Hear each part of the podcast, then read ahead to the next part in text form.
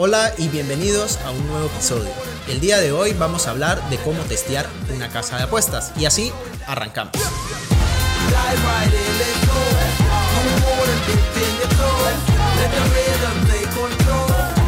Yo creo que este es un tema que puede resolver algunas preguntas ¿no? que tienen los, los que no conocen o quizás lo que ya tienen un tiempo y se limitó su cuenta, no sé, a las dos semanas, tres semanas o al mes. ¿No? Y, y, en base a lo que vamos a tratar hoy, puedes responder la pregunta, hey, la Survey, su mayor problema es la limitación de cuentas. Si es que no lo sabes trabajar, yo creo que sería el principal. Pero a medida que nosotros vamos eh, testeando y conociendo más de, de, las apuestas y cómo es el método que las casas utilizan para que ellos puedan, para que nos puedan bloquear o nos puedan hacer X cosas, ¿no? Este es el tema que, que les va a ayudar a ellos, ¿no? El tema del testeo, cómo nosotros podemos conocer qué casa es eh, para poder trabajar en Shurbe, qué casa es para poder eh, seguir ampliando nuestro universo, ¿no? Y así mantenernos siempre activos en el tema de la Shurbe. Entonces, bueno, yo creo que el principal cosa que nosotros tenemos que tener presente es cómo ingresamos nuestro, nuestro digamos, nuestros datos a, a la casa de apuesta X. ¿no? Porque si nosotros empezamos y colocamos un nombre eh, que, no, que no tiene relación con nuestro DNI, ya desde ahí estamos empezando mal. Así es. Entonces, tenemos que, para crear cada usuario, cada cuenta, para poder empezar a testear, uno, nuestros datos tienen que ser claros y tal como está escrito en nuestro DNI. Entonces, ese es uno, ¿no? Hay otras cosas que nosotros tenemos que, que tener presente para poder testear una casa. Claro, claro, así es, ¿no? Siempre eh, tener en cuenta eso, los datos siempre deben de estar correctos, el hecho también de los correos electrónicos, eso es un punto bastante importante, hay casas de apuestas que te pueden dejar de repente crear con un correo corporativo, hay mucha gente que de repente tienen correos corporativos por sus empresas, por sus negocios, y ese tipo de correos eh, no nos permiten, o sea, la casa nos permite en este caso eh, crear el perfil, pero muchas de estas casas te piden una activación a través del correo y sencillamente eh, por su plataforma este correo no llega a ese correo corporativo. Entonces ese es un punto también que hay que tener en cuenta, ¿no? Lo que son los datos, siempre tratemos de que cada dato que ingresemos al momento de crear una cuenta sea completamente correcto, porque hay casas que te van a permitir en este caso modificar otras casas que sencillamente no te permiten modificar, ¿no?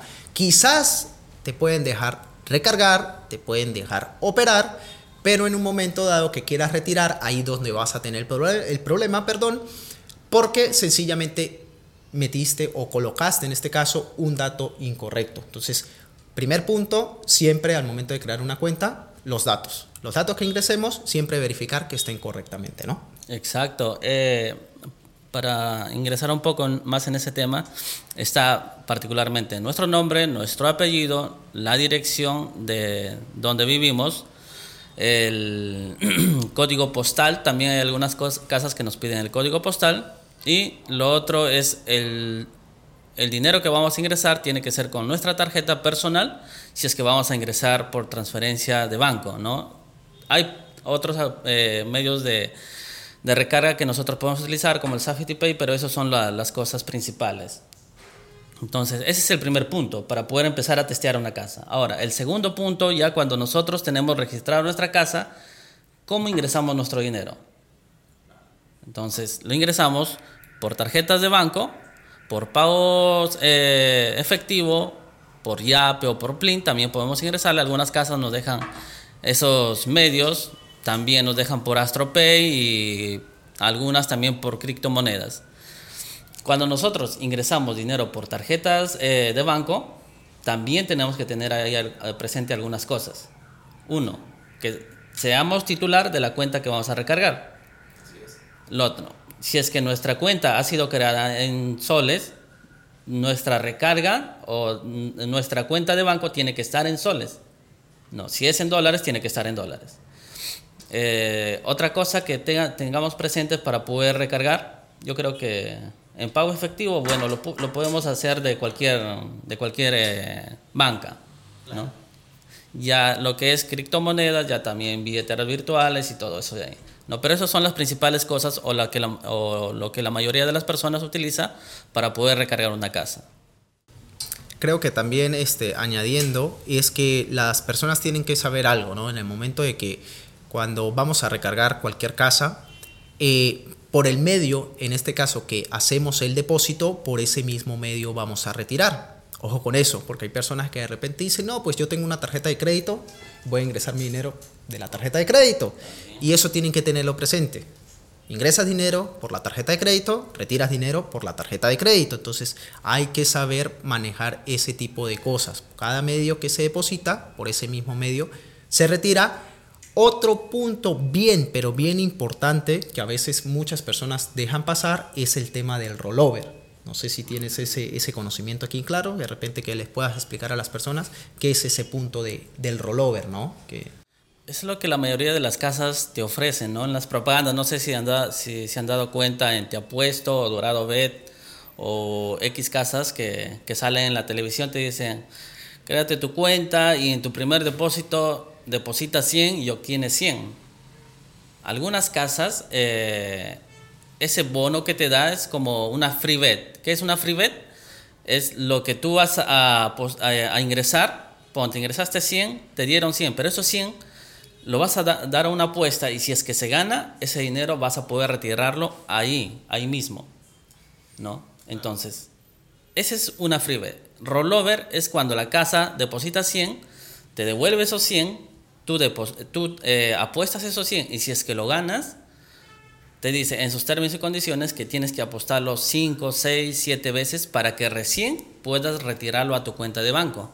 Entonces, no es que tú a tu primera apuesta lo ganaste y ya inmediatamente puedes retirarlo, no, no, sino que las casas de apuesta tienen diferentes, eh, digamos, montos de rollover o veces que tenemos que jugarle ese dinero. Eh, por ejemplo, en Betcris, si somos específicos, ahí nos piden el 8, por, 8 veces rollover. Sí, 8, veces rollover, ¿no? Betcris nos da un bono de 100 dólares. Bien, pero esos 100 dólares para poder convertirlo en dinero real tenemos que apostarlo 8 veces, que es un aprox de 1600 que tenemos que Claro, porque es el doble, el doble, ajá, sí, algo así. algo de 1600 dólares en apuestas. Ya, esa es la, la, diferencia entre una free bet, que apostamos una vez y si que lo ganamos lo podemos retirar inmediatamente. Y el otro, el rollover, es lo que tenemos que cumplir, cuántas veces tenemos que apostarlo. En este caso, Betcris, tenemos que apostar 1.600 dólares para poder recién retirar a nuestra cuenta de banco. Claro, claro, así es, ¿no? Entonces sí, ese punto hay que tenerlo bien en claro, dependiendo del rollover, incluso con los bonos, incluso con el depósito. Por lo generalmente cuando hacemos cualquier tipo de depósito, la gran mayoría de casas nos dice que por lo menos tenemos que hacer un rollover por uno, ¿no? ¿Qué quiere decir? Ingresa 100 dólares, por lo menos una vez deberías haber apostado estos 100 dólares. ¿Por qué razón esto lo hacen las casas de apuestas? Sencillamente, si no esto se prestara, en este caso, para lavar dinero, ¿no? Cualquiera mete ingresos, retira y dices, me lo gané en una apuesta. Entonces, por eso, específicamente hay casas que por lo menos te dicen, ¿sabes qué? Si ingresas 100 dólares, por lo menos una vez deberías de estar apostando esos 100 dólares. Hay otras casas, como Pinacle, que en este caso te dicen que por lo menos tendrías que haber le dado un rollover por 3 de tu último depósito. ¿Qué quiere decir? Que si ingresas 100 dólares, deberías haber hecho 300 dólares en apuesta para poder retirar en este caso tu dinero. Entonces, eh, cada vez que nosotros vayamos a utilizar una nueva casa, en este punto, deberíamos también tener ese punto, ¿no? Saber cómo es el método de depósito principal y cómo es el método de retiro. Eso es fundamental. Todas las casas trabajan diferente, todas las casas tienen plataformas diferentes. Hay casas que de repente eh, los medios de depósito, en este caso, tienen infinidad de medios de depósito, pero al momento de retiro solamente te dan una opción, que si es de repente transferencia bancaria. Entonces, mucho cuidado con eso. Otro punto, añadiendo a lo que es el tema de depósitos, ojo con esto muchachos, en los diferentes países que se trabaja esto, todos los bancos trabajan diferente. Ojo con esto, todos los bancos trabajan diferente. Hay ese punto también hay que saber cómo trabajar los medios. Primero los medios de pago, ¿no? En este caso, una cosa es trabajar por medio de tarjeta, otra cosa es trabajar por medio de transferencia. Normalmente, alguna de las casas de apuestas por transferencia bancaria te cobran una comisión. Ojo, esta comisión normalmente no la cobra la casa, sino el banco, porque es como una transferencia interbancaria. Ojo con eso, no lo cobra la casa, sino en este caso el banco. Por eso, ideal saber qué banco deberíamos utilizar. Eh, y eso, ¿no? Saber qué banco deberíamos utilizar también, porque hay bancos, en este caso, que así sea por tarjeta, te cobran una comisión y a veces también el tiempo, en este caso de depósito y de retiro, puede empezar a variar, ¿no? Exacto, yo creo que la particularmente yo utilizo el Interbank porque es uno de los bancos que cuando haces un retiro te llega lo más rápido. No, eh, ponte, haces un retiro de B365, te va a durar un approach de una hora para que pueda nuevamente el dinero estar en tu cuenta con el banco Interbank. Con el BCP creo que el B365 es un poco más especial, te demora creo que un día para que pueda llegar a tu cuenta. Entonces, es, es verdad, ¿no? Lo que dices en las casas de apuesta tiene diferentes maneras de, poder depositar, pero también de poder retirar. Y el tiempo que nos va a, determinar cuánto, va, cuánto demora en retornar nuestro dinero de una casa de apuesta es de acuerdo al, banco que, nosotros estamos utilizando. Pero yo le recomendaría que utilicen el Interbank. Y bueno, ya con otras alternativas está el BCP, el Continental, el Scotiabank, bancos ya conocidos. Entonces, ese es el tema con, cómo nosotros podemos recargar. ¿no? Ahora está lo que tú mencionaste. Si, si cada casa de apuesta nos da un rollover y nosotros estamos recién testeando una casa de apuesta, entonces no vamos a depositar 100, 200, 300 dólares a una casa que no estamos conociendo entonces, si vas a testear, empieza con, con lo mínimo que te deja cada casa. Algunas casas te dejan 20 dólares, otras casas te dejan 40 soles y otras casas 10 dólares. Entonces, particularmente yo te recomendaría que utilices el monto mínimo para tu recarga. Entonces, con 10, con 20 dólares es suficiente para poder empezar a testear una casa. Entonces, si es que tenemos problemas para poder tirar, en el peor de los casos, no vamos a tener eh, tanto dinero ingresado en esa casa. Hola, con el curso Arbitraje Deportivo de CC Academy podrás generar ingresos seguros y constantes. Nosotros te capacitaremos con una metodología efectiva. Tendrás profesores de primera, material didáctico, asistencia y soporte que te permitirán operar Surebets de manera efectiva. Si quieres algo nuevo, rentabilizar de forma segura y estás dispuesto a invertir y ganar con las Surebets, capacítate con nosotros con el curso de arbitraje deportivo de CC Academy. Ya sabes, inscríbete y forma parte de nuestra comunidad. Yo creo que una de las cosas principales al momento que vamos a testear una casa es que tengamos claro que es un dinero que estemos dispuestos a perder. Porque es eso, o sea, vamos a testear algo nuevo que no sabemos si funcione o no funcione. Entonces lo ideal es decir, mira, ¿sabes qué? Yo ya estoy en este punto, quiero testear una nueva casa y voy a disponer de un capital que estoy dispuesto a perder. Eso siempre deberíamos tenerlo claro. No voy a testear una casa, un capital dispuesto a perder. ¿Por qué? Porque sencillamente no sabemos a qué nos vamos a enfrentar, no sabemos qué errores podemos cometer, porque se pueden cometer. O sea, listo. Ya pasamos eh, el proceso de, de, los datos, todo correcto. Ya sabemos que se puede depositar de esta manera, se puede retirar de esta manera. Luego viene otro punto muy importante que es el tema de la verificación. Y ojo, esto es un punto bien importante. Lo ideal, lo ideal con cualquier casa de apuestas es que siempre verifiquemos. Ojo acá, todas las casas verifican de manera completamente diferente. Algunas son muy similares, pero todas eh, verifican completamente diferente. Y aquí eh, voy a recalcar algo. Cuidado con esas casas que están vestidas de ovejas, pero son lobos. ¿Por qué? Porque sencillamente estas casas te dejan recargar, te dejan operar y no te piden verificación al inicio, pero al momento de que quieras retirar, ahí es donde todo se complica, ¿no? Se empieza a complicar ese tema de la verificación y estas casas que parecían que son las más fáciles terminan siendo las más complejas, ¿no? No sé si por ahí hay alguna experiencia. Sí, mira, testeando casas, me crucé con el tema de 22bet. Eh, 22bet no te, no te pide verificación al inicio. Inclusive en tus primeros no te pide verificación. Es, subes un DNI simplemente y ya está. Y como recién estaba conociendo la casa de 22B, entonces dijo, ah, entonces, bacán, mira, me pide solamente el DNI, entonces ya puedo utilizarlo. Después ya de haber probado eh, cada uno de los pasos, ¿no? Entonces, cuando mi cuenta de 22B llegó a un promedio de 600 dólares, voy a hacer retiro y 22B me lo rechaza el retiro. Nuevamente hago retiro, me lo rechaza. Entonces, al rechazarme, me voy, escribo al chat y me dice, no, ahora tienes que poder verificar tu cuenta de banco.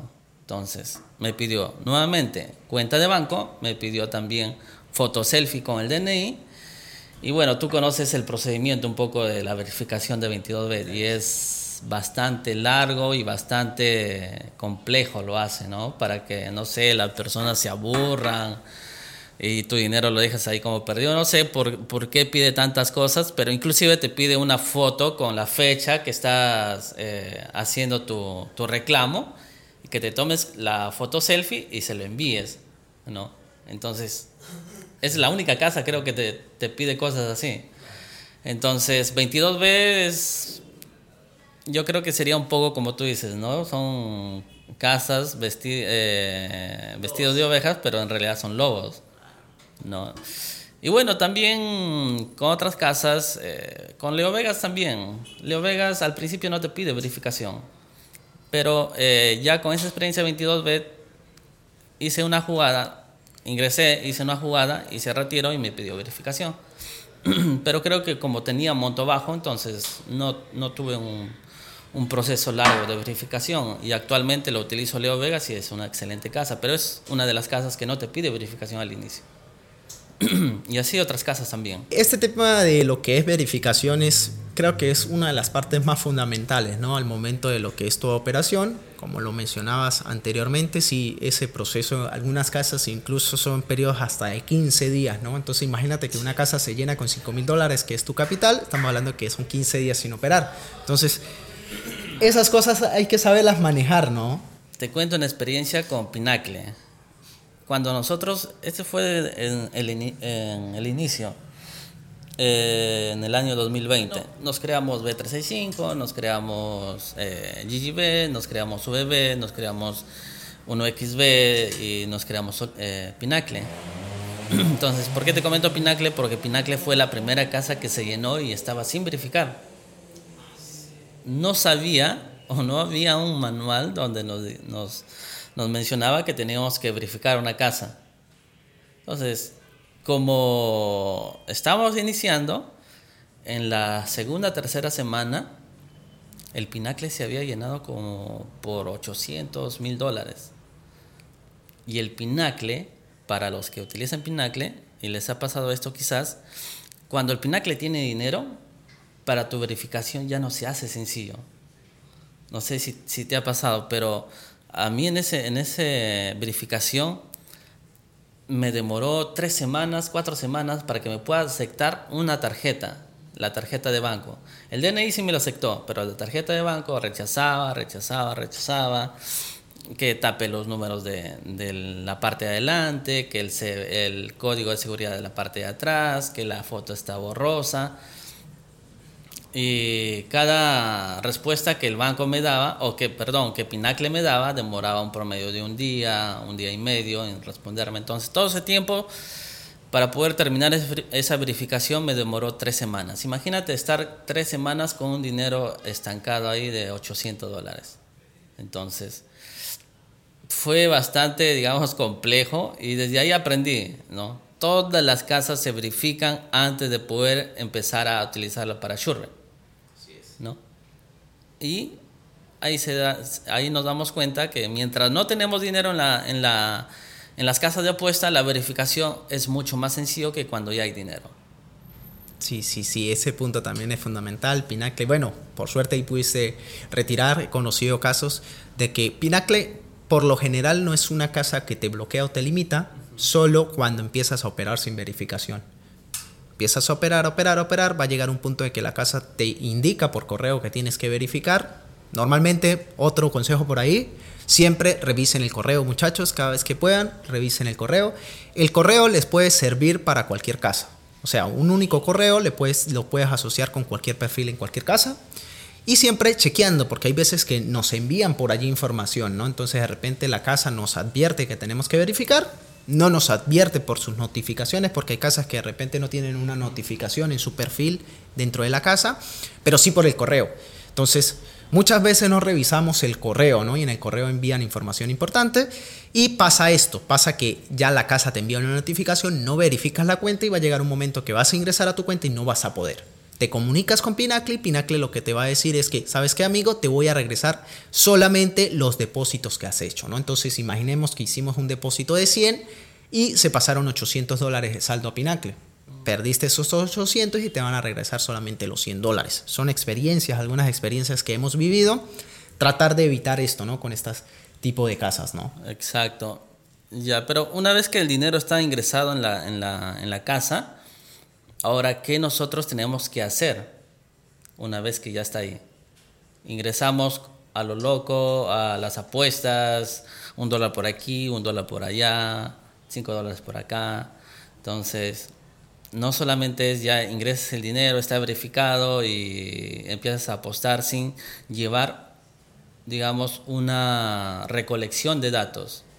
Porque todas las casas, tarde o temprano, nos van a limitar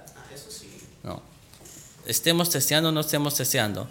Mientras nosotros estamos testeando, podemos también llevar el control de cuánto tiempo una casa nos, nos lleva a poder limitar. ¿no? Como si, si, vamos, si damos un ejemplo, eh, 1xbet o vbet, particularmente a mí, mientras estaba testeando, me demoró como tres días en limitarme. Entonces es una casa sencilla. Entonces, ¿por qué me limitó? Porque estaba dando a todos los eventos, eventos que son rentables y eventos que no son rentables. Y como es una casa bien sensible, al poco tiempo ya me, me limitó. Entonces, también tenemos que tener presente, ah, no, esta casa no lo puedo dar a todos los deportes o no lo puedo dar a todos los eventos. Tengo que darle a eventos específicos, porque cada casa tiene su deporte eh, específico en la cual te, ellos te dejan operar sin problemas.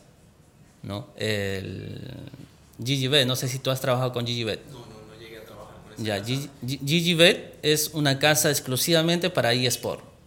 Ya. En eSport te van a dejar trabajar un tiempo prolongado antes de que quizás te puedan limitar, pero si tú, por ejemplo, le das a un tenis y peor a un ITF que no es rentable, te van a limitar ahí mismo. Entonces, GGBet específicamente es para eSport y así otras casas tenemos que tener en cuenta también es el tema de las operaciones que vamos a realizar. La casa se puede ser una muy buena casa, pero si nosotros empezamos a operar mercados raros o cosas extrañas, sencillamente cualquier casa nos va a limitar, cualquier casa nos va a bloquear, así sea muy buena la casa, ¿no? Hay que también colocar un poquito de criterio como personas, ¿no? O sea, algo de raciocinio eh, para hacer cualquier operación. Sería muy extraño un ejemplo, un ejemplo, colocando un ejemplo, el hecho de que tú agarres, apuestes 100 dólares a un marcador exacto, que va a quedar 0 a 0. O sea, es algo que normalmente un apostador eh, no haría. Ojo, ¿por qué digo apostador? Porque sencillamente, si bien nosotros no somos apostadores, para las casas nosotros debemos ir creando un perfil de apostador. Eso hay que tenerlo por ahí claro. No somos apostadores, pero eh, creamos un perfil, en este caso de apostador, y normalmente un apostador no va a arriesgar esa cantidad en una jugada que tiene muy pocas probabilidades de salir, ¿no? En base a eso vamos a hablar un poquito, vamos a entrar un poquito en el punto de lo que son algunas casas específicas, ¿no? En estas casas que nosotros recomendamos porque ya hemos testeado de alguna manera y son estas casas que nos dejan trabajar, digamos, cómodamente, entre comillas, ¿no? Porque siempre hay ese, ese miedo de alguna limitación, bloqueo, otras cosas, ¿no? Mira, en ese punto yo eh, he conversado con algunos amigos que, que ya llevan tiempo haciendo Shurber. Ellos, cuando conversamos eh, de B365 en específico, eh, les pregunto, hey, ¿cómo haces para que tu B365 te pueda durar cierto tiempo? Y me dice, yo le doy, mira, a, a fútbol y le doy a básquet, no le doy a eSport y no lo debe a tenis, sea rentable o no sea rentable, porque ahí es porque son rentables. Eh, la Liga de Pinacle o el Blast Premier, que es la más rentable, ¿no? Y en tenis está el WTA, el Open, que se está jugando actualmente, ¿no? que son mercados rentables. Pero me dicen que ellos, dándole al fútbol y, al, y a la NBA, no han tenido una limitación rápida con su B365. Y yo escucho eso y, y digo, yo le doy a tenis y a eSport y a NBA. Y mi B365 también me dura un tiempo prolongado, un promedio de 2, 3, 4 meses. Entonces, hay un cruce, yo creo que específicamente con B365, que si es que nosotros cruzamos el eSport con el, con el fútbol, te van a limitar rápido. Tenido esa percepción porque cuando he cruzado ese tipo de jugadas, el mismo B365 entre fútbol y, y, eSport me han limitado el B365, siendo los, todos los mercados rentables. Entonces, también eh, con el B35 hay las combinaciones. Bien lo utilizas para fútbol y NBA o bien lo utilizas para NBA y sport o tenis. ¿No? Ese es con, con, la casa de B365.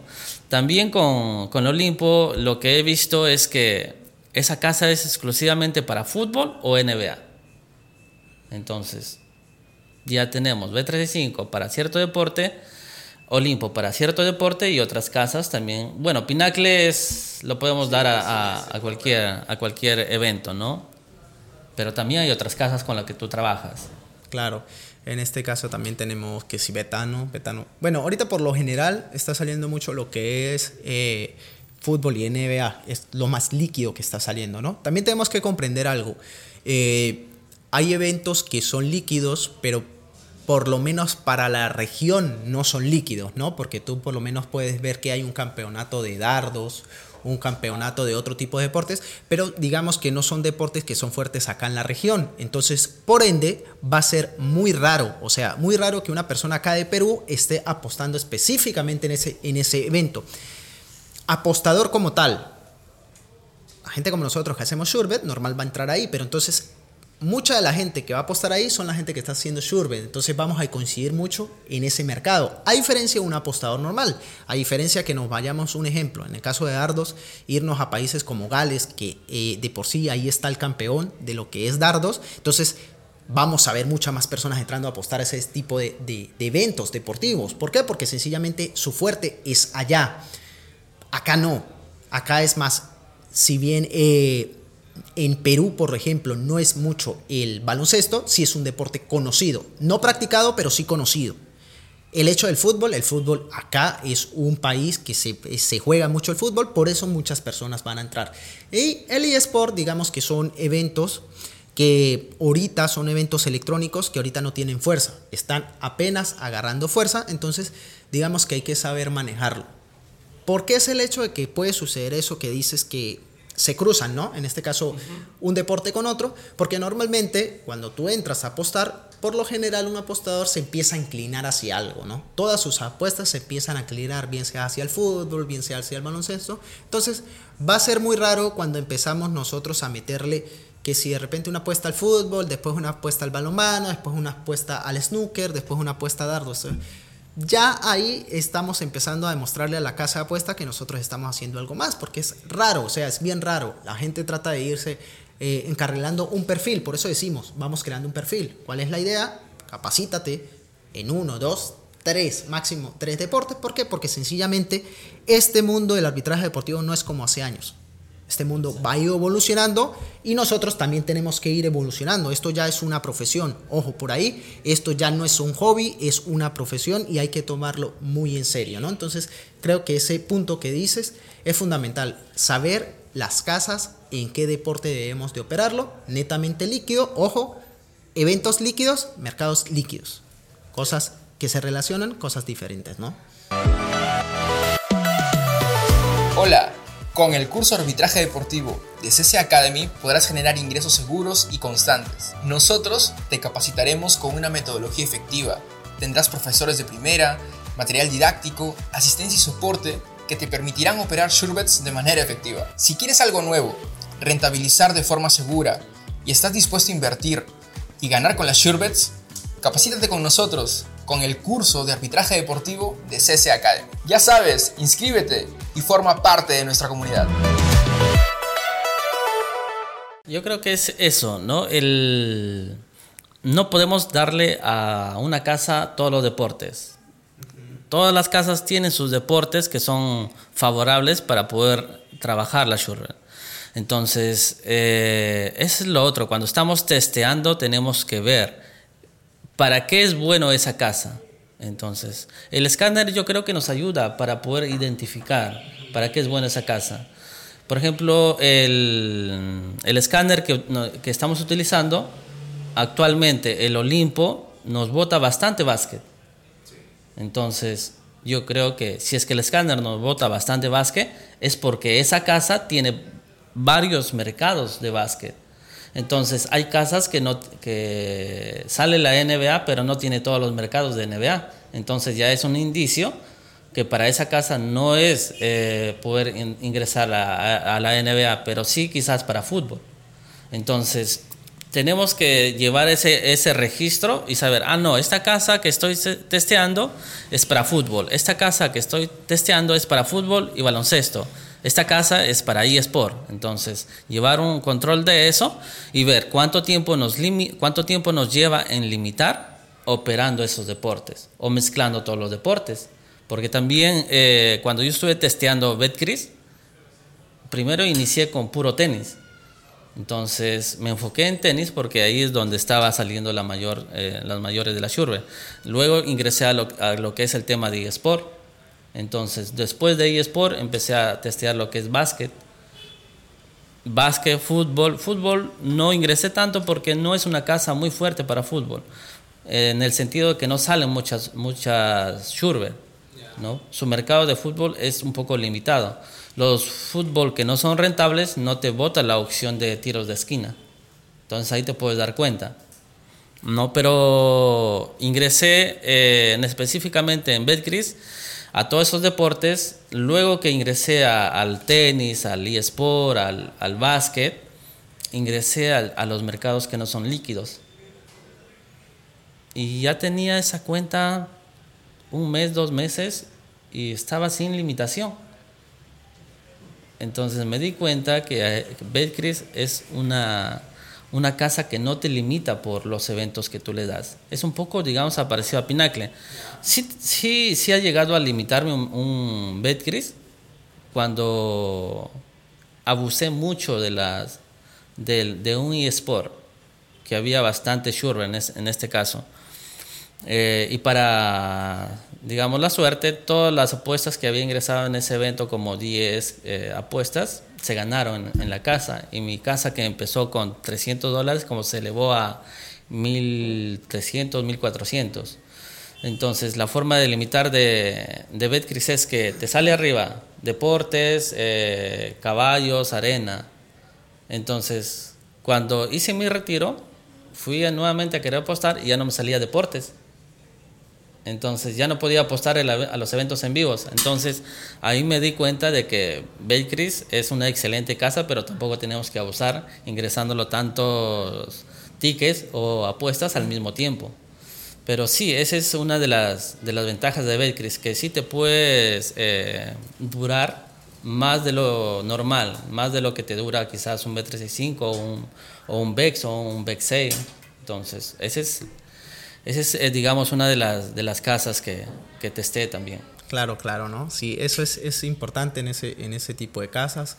Creo que otra cosa también, eh, al momento de cuando vamos a hacer un testeo, normalmente empezamos con tickets bajos, ¿no? Y ya creemos, ya decimos, bueno, hicimos lo de la verificación, todo chévere, eh, nos deja ingresar tickets en diferentes eventos y suponemos que ya terminó el testeo. Pero hay otro punto muy fundamental y es el hecho cuando queremos incrementar. El testeo sigue. ¿Por qué? Porque ahora tenemos que aumentar.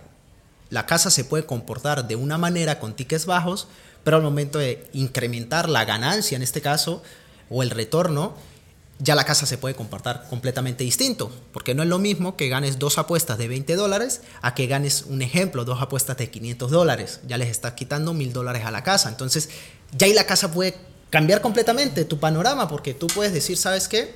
Esta casa sencillamente es buena casa porque sí me deja retirar, pero como en todos bajos. Y lo hemos detectado, ¿no? En algunas casas de repente que su comportamiento es completamente diferente cuando ingresas tickets fuertes.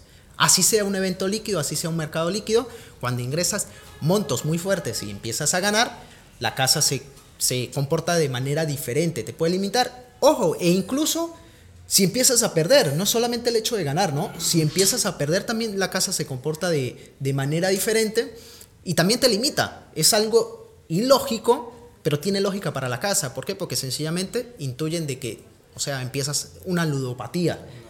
¿Sí? Y ya sencillamente en este caso la casa te, empieza a limitar. Entonces, son puntos también que tenemos que tener en cuenta, ¿no? Eh, es, ese hecho de que una cosa es trabajar con montos bajos mientras vamos construyendo el perfil y ya va a llegar un punto donde vamos a trabajar con montos altos. Y ahí va a ser un, un cambio en este caso para nosotros porque si bien cuando trabajamos con montos bajos hacemos cantidad de apuestas, cuando ya empezamos a trabajar con montos altos, pasa todo lo contrario. La cantidad de apuestas empieza a disminuir. ¿Por qué? Porque nuestro capital ya se empieza a mover en más cantidades. Es, va a ser casi lo mismo. O sea, en vez de hacer 5 apuestas de 20 dólares, estamos haciendo una apuesta de 100 dólares. Entonces, hay que tener también eh, un equilibrio en ese punto, ¿no? Exacto, mira, en el tema de tickets, eh, yo creo que es lo que mencionas. Nuestro capital, ya una vez que testeamos la casa, aumenta y lo preferible es que al día hagamos en, cada, en cualquier casa de apuesta, máximo yo creo que 5 o 6 jugadas al día en cada casa, con montos regulares 100, 200 dólares, nos va a producir una rentabilidad también nada despreciable. Entonces, para no forzar las casas, ¿no? hay, hay eh, casas que lo podemos ingresar más tickets, pero para las que recién están comenzando a utilizarse, yo creo que 4 o 5 tickets al día es, eh, digamos, lo ideal para que nos puedan durar. Entonces, ya con, con el tema de, del testeo de la casa, con la creación de datos, la verificación, el, el tema de apuestas, está el tema de retiro. No, el tema de retiro es como mencionaste, todas las casas son diferentes. Algunas casas nuestro retiro nos va a llegar a los 10 minutos, a las otras casas nos puede demorar una hora y otras casas un día, dos días, tres días. como es el caso del, de Leo Vegas, que nos demora un día, un, aproximado. El Olimpo nos dura un aproximado de una hora. el B365 una hora. El Pinacle una hora. Eh, Betcris tiene dos maneras. Retirar a través de bancos locales y retirar a través de Visa Directo. De bancos locales te demora un aprox de una hora y quizás también un día pero cuando hacemos por visa directo, el retiro por visa directo de Betcris nos llega a los 10 minutos o al instante. Entonces tenemos que también tener presente, si es que vamos a trabajar con Leo Vegas, que nos, que nos demora en llegar un día, dos días, entonces nuestro BAM va a ser lo suficiente para poder esperar ese tiempo de llegada, ¿no? Porque si nuestro BAM es, corto y se fue todo el dinero a Leo Vegas, en este caso, si nos demora un día o dos días y ya no tenemos con qué operar, vamos a tener que descansar en ese periodo mientras llega el dinero. Entonces también tenemos que, llevar la toma de datos en, eh, en, cuanto al retiro, cuánto nos, nos demora en llegar cada casa. Claro, claro, ¿no? Y otra recomendación por allí es también tratar de evitar hacer los retiros los fines de semana, ¿no? Eh, recordemos que la gran mayoría de bancos no trabajan sus fines de semana, la plataforma está un poco más saturada, entonces probablemente no son días hábiles, se puede extender el tiempo de, que llegue tu retiro, ¿no? El hecho también de, repente, en el caso aquí de Latinoamérica, retirar en horarios nocturnos, digamos, las madrugadas, preferiblemente evitemos esos, porque ahí podemos tener inconvenientes. Quizás iba a llegar el dinero, pero no en las horas que nosotros esperamos, ¿no? Los medios de retiro, como lo mencionaba, a veces todos los medios van a ser diferentes, las transferencias bancarias por lo general duran un poco más de tiempo, pero fundamental eh, saber en los términos y condiciones porque las casas te colocan, ¿no? ¿Sabes qué? Tenemos un periodo de tanto tiempo a tanto tiempo donde puede llegar tu retiro. Eso no quiere decir que todos...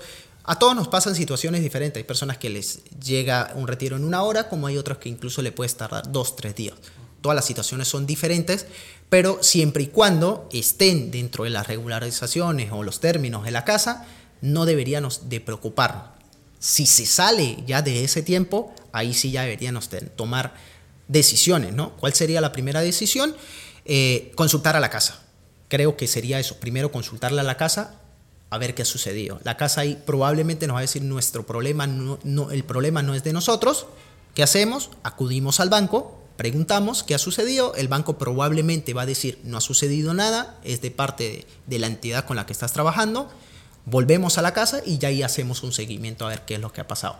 Probablemente puede ser eh, que se haya colocado un dato mal eh, algún problema por allí, de repente no nos dimos cuenta de que el DNI está vencido, eso puede ser un problema para el tema de retiros. El hecho de que la tarjeta también puede estar vencida. Eh, el hecho de que uno de tus nombres tenga una letra como la letra ñ y en el banco eh, te coloquen con la letra N. Entonces, son pequeñas cositas que a la, larga no tiene el problema el banco, no tiene el problema la casa, sino hay un cruce mal de información. Por una pequeña letra, sencillamente puede que no ingrese el dinero. Entonces, ese punto hay que tenerlo bien en cuenta. Y yo creo que también para concluir y cerrar todo, todo este, este tema de lo que es las casas de apuesta, cómo debemos verificar, creo que también un punto muy importante, muchachos, es el tema del tiempo del tiempo que vayamos a operar. Tratemos de ir adecuando las horas de operación. No es muy recomendable que una cuenta la estemos utilizando para operar las 24 horas del día, porque normalmente un apostador no opera las 24 horas del día. Normalmente dedica, eh, el apostador lo dedica como hobby, no como profesión, a diferencia de nosotros.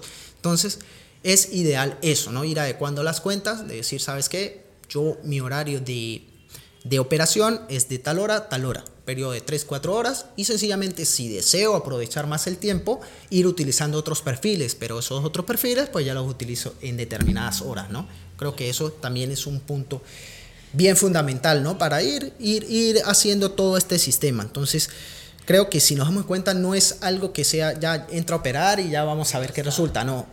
Esto es una profesión, esto hay que eh, llevar cierto sistema, ciertos parámetros, ciertos protocolos y llevar, por supuesto, un control de todo. Si logramos construir todo esto que hemos mencionado, sencillamente vamos a operar con, de manera efectiva, ¿no? Entonces, ese es el tema, ¿no? Y cómo nosotros lo, vamos a tomar esto de, de la Shurbe. Si lo vamos a tomar como un juego o no lo vamos a tomar. Eh, o lo tomamos como una profesión, como, como mencionas. Entonces, si lo tomamos como una profesión, ya sabemos cómo tenemos que, que empezar a crear una casa, el tema del ingreso de dinero, el tema de cómo operar, el tema de cómo retirar, eh, los, las cosas que se van a presentar en ese trayecto, en ese proceso. Todo eso es llevar una recolección de datos. Tenemos esa recolección de datos y sabemos si es que esta casa sirve o si esta casa no sirve. Y si es que no sirve, eh, qué tan buena es o qué tan sensible es. Entonces ya tenemos todas esas cositas. Bien chicos, entonces para ir terminando solamente decirles que acá en CCA Academy estamos listos y preparados para poder responder cada una de sus dudas y sobre todo con el conocimiento eh, ya adquirido durante todo este tiempo, particularmente en tres años si es que tienen alguna pregunta o duda, que lo hagan saber nada más.